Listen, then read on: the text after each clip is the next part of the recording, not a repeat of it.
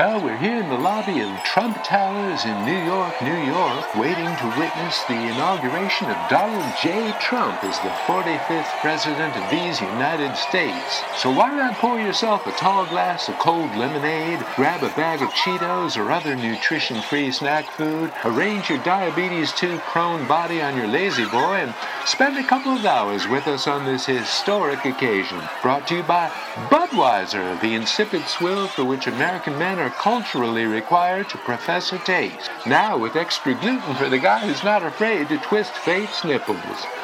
It's a sunny, blustery day here in the Big Apple, and a lot of folks are shivering, but the thought of being able to cheer their lungs raw for the man they think is going to make America make crates again, not that we'd have anything to ship in them, makes them warm as toast. And here they are, the Trump family. First to come down the famous bejeweled escalator are the president erects handsome sons Uday and What's-His-Face, just back from their latest big game murdering expedition in darkest Africa. They're followed by their amply implanted blonde wives, whose names no one knows, and then, ooh la la, by hotter than hot sister Ivanka, with whom the President-elect is known to have contemplated an inappropriate relationship a few years back.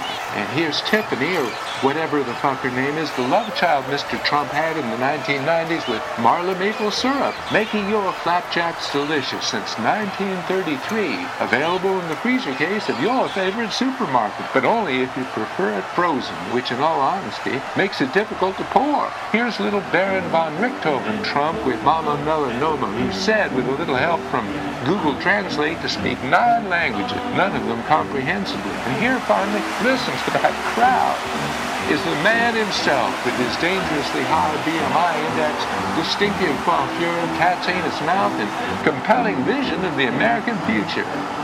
Now, as poet laureate designate, the late Ayn Rand Paul McCartney concludes her benediction, the family seats itself on New Jersey Governor Chris Christie Brinkley. The president-elect pauses to look down the dress of an attractive onlooker in the second row and makes his way to the dais where Chief Justice for the day Antonin Scalia, back from the dead for this very special occasion, produces a Bible we're told the Republican National Committee borrowed from Secretary of Racism designate David Duke, not to be confused with John Wayne Gacy.